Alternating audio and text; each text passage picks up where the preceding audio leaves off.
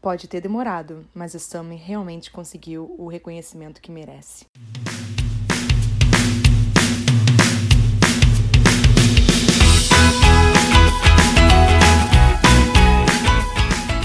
Sexta-feira chegou e com ela o primeiro episódio do ano. Eba! Hoje é dia de apresentar um artista, mas antes disso, eu acho importante comentar sobre algo que aconteceu no podcast porque tem alguma coisa bem diferente acontecendo por aqui e com certeza vocês notaram. Como eu anunciei no Instagram e no Twitter, o Diário de uma K-Popper Aposentada mudou de nome e virou K-Poppercast. Só que eu preciso dar satisfação a todos vocês e dizer os motivos para isso ter acontecido. No final de 2018, eu tive uma reunião com a minha equipe, ou seja, meu cérebro, meu coração e meu corpo se reuniram durante uma madrugada intensa quando eu tive uma pequena, gigantesca crise de ansiedade e logo isso se desenvolveu e comecei a questionar todo o nome do podcast e sua identidade. Cara, que coisa chata ficou uma decisão unânime de que eu não poderia começar 2019 usando o nome de Diário de uma K-Popper aposentada. Por muitos motivos, como SEO, a galera da comunicação me entende nessa parte aí. Nome muito grande, dificuldade de associação de um podcast, ter sido escolhido no calor do momento e também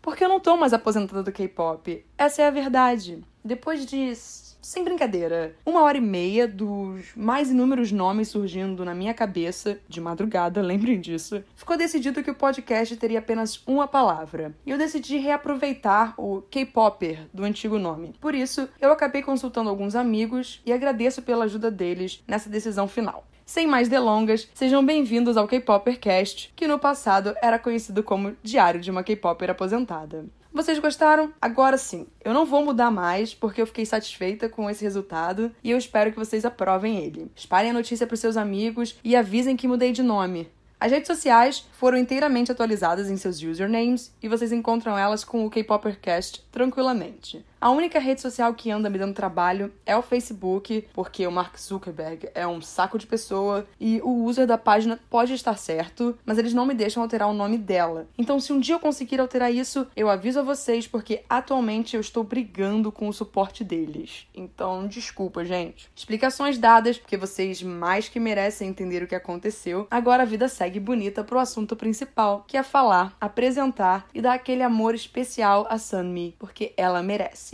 Por onde que eu começo dessa vez? JYP, Wonder Girls, saída do Wonder Girls, carreira solo, retorno ao Wonder Girls. Ou melhor, o que a motivou a se tornar uma cantora? Vamos partir daí. A Sunmi morava com o pai e dois irmãos mais novos. Só que o pai dela estava doente e depois de um tempo ele foi transferido para o hospital porque ele ficou cada vez pior. Ela tinha uns 10 anos quando viu a família entrar num problema financeiro muito grande e ficou com medo do rumo dessa situação, já que como ela era mais velha, ela precisava pensar em algo e ela tinha responsabilidade. Durante uma entrevista, ela explicou que os professores tinham um desejo e que era que ela fosse professora. Só que para isso ela precisaria estudar mais uns 10 anos e esse tempo ela não tinha para poder fazer dinheiro e pagar as contas. Ela tinha que fazer dinheiro de forma mais rápida. Assim, a Sammy pensou: putz, vou virar celebridade, porque essa é a forma mais rápida que eu consigo pensar de ganhar dinheiro de uma forma bem honesta. E eu acho interessante que ela mencionou a Boa como uma inspiração para entrar nesse meio. Afinal, muitos artistas atuais utilizaram como modelos outros ídolos para entrarem na indústria. A gente sabe disso, é muito comum.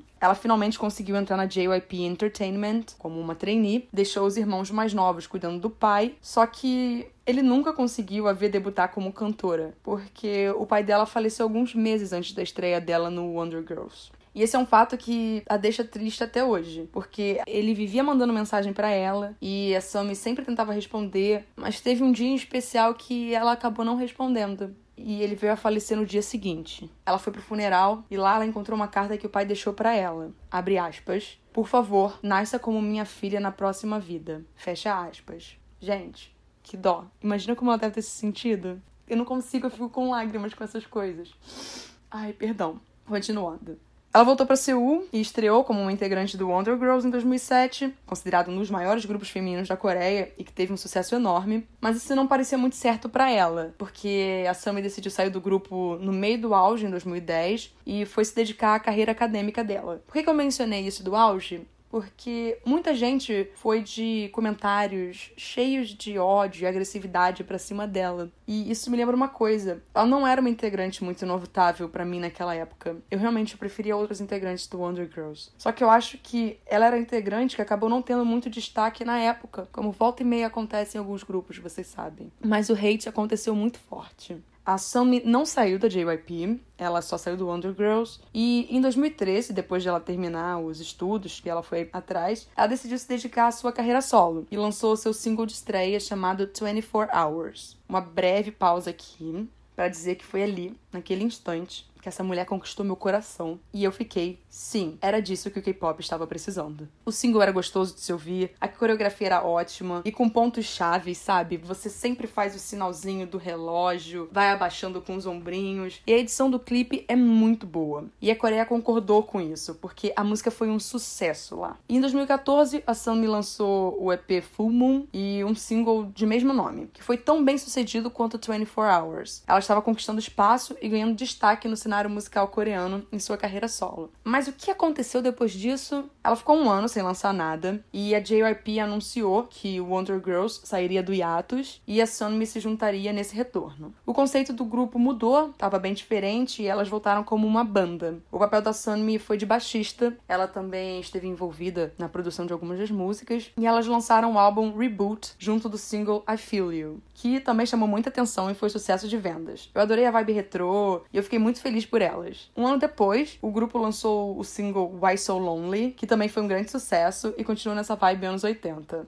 Sério, eu fiquei muito feliz com todo o resultado do Wonder Girls. Aí, durante esse período, a Sony ficou sem lançar nada solo e aconteceu algo que ninguém imaginou que fosse acontecer. Tendo em vista que o grupo se reergueu, estava vendendo e mostrou que estava bem forte. Então, foi uma coisa meio inesperada. O grupo terminou oficialmente quando a Sunmi e a Hatfelt decidiram não renovar seus contratos com a JYP. Mas antes disso, elas lançaram uma última música chamada Draw Me para se despedir dos fãs. Com a Somi fora da JYP, ela entrou para uma pequena agência chamada Make Us Entertainment e explicou em entrevista o porquê que ela tomou essa decisão. Abre aspas, eu me senti como um sapo num poço. Eu estive na JYP por 10 anos. Foi muito difícil sair, e eu também tenho medo de novas coisas, mas o motivo pelo qual eu tomei minha decisão foi porque senti que minha perspectiva era limitada. Eu acreditava que tinha um mundo diferente fora da JYP. A JYP é uma empresa antiga, então existem coisas bem sistemáticas, enquanto o estilo da Make Us Entertainment é mais liberal. Fecha aspas. Ou seja, na JYP ela acabava restrita, sem ter tanta liberdade criativa quanto ela gostaria. Então, indo para uma empresa menor, ela acaba tendo mais chances de ter controle sobre si e as coisas que ela produz e lança e o calendário que ela vai fazer essas coisas. Então, ela não precisa ficar um grande tempo sem lançar nada.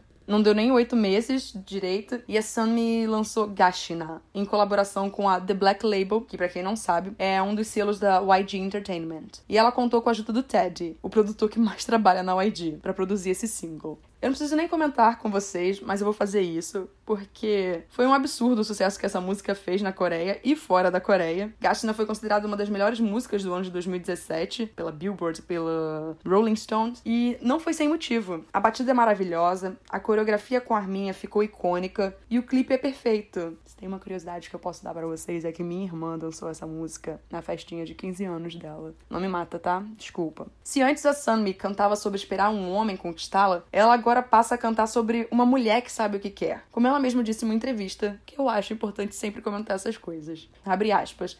Enquanto 24 Hours e Full Moon eram sobre uma mulher ser passiva e esperar por um cara, Gashina é sobre uma mulher que não teme em agir. Eu mesma escrevi a letra. Pareceu bom poder me expressar e falar sobre mulheres serem ativas. Eu finalmente me senti livre. Fecha aspas. Eu não sei vocês, mas isso parece uma mulher cuja liberdade artística finalmente teve seu reconhecimento. E como fã e como alguém que acompanha o K-pop há tanto tempo, isso gera um, uma felicidade muito grande, porque no fim é isso que a gente quer. Os nossos ídolos fazendo o que eles querem, estando felizes com isso. No começo de 2018, ela continuou com a parceria feita com a The Black Label e lançou Heroine, mais uma produzida pelo Teddy. Ela pode não ter tido o mesmo impacto que Gashina, mas chamou atenção e foi forte. O clipe mais uma vez sendo um destaque. Uma coisa que essa música teve foi uma pequena controvérsia envolvendo um caso de plágio, já que uma parte era bem similar à música Fight for This Love da britânica Cheryl Cole. A verdade é que ninguém chegou a conclusão nenhuma, a agência da Sammy negou e disse que era 100% autoral, sem referência à música da Cheryl. Mas, gente, que o refrão é parecido é verdade não dá para fazer a surda, não. Ainda em 2018, ela lançou o single Siren e com ele o EP Warning, que inclui Gashina e Heroine. A música teve uma ótima recepção, mas eu sinto que internacionalmente não teve tanto impacto quanto as outras duas, o que para mim não faz sentido, tendo em vista que ela segue uma fórmula parecida e é ótima musicalmente. Eu acho esse clipe um dos meus favoritos dela até então. Uma curiosidade sobre Siren é que a Sunmi, além de estar envolvida em escrever a letra, ela contou que essa música foi feita pensada no Wonder Girls. E se vocês escutarem a demo que ela publicou no Twitter, não faz muito tempo, foi bem no final agora de 2018, realmente faz bastante sentido. Ela funciona muito bem com o que elas estavam apresentando em 2015 e 2016. Mas a Sammy revelou que ela, apesar de ter sido cotada, ela acabou sendo descartada porque parece que ela não ficaria muito bem se eles arranjassem a música pro, pra fórmula de banda. Então, ela obviamente guardou a musiquinha na expectativa de um dia mostrar pros fãs. E ela fez isso. Basicamente é isso. Eu imagino que ela já esteja se preparando para surpreender todo mundo com novas músicas, coreografias e clipes diferentes agora em 2019. E basta a gente ficar na expectativa aqui e acompanhar isso tudo. Eu espero que vocês tenham gostado desse episódio e aprendido algo que vocês não sabiam sobre ela. Então eu vejo vocês na segunda-feira, quando eu vou falar das expectativas que tenho pro K-pop durante o ano de 2019. Até lá, gente!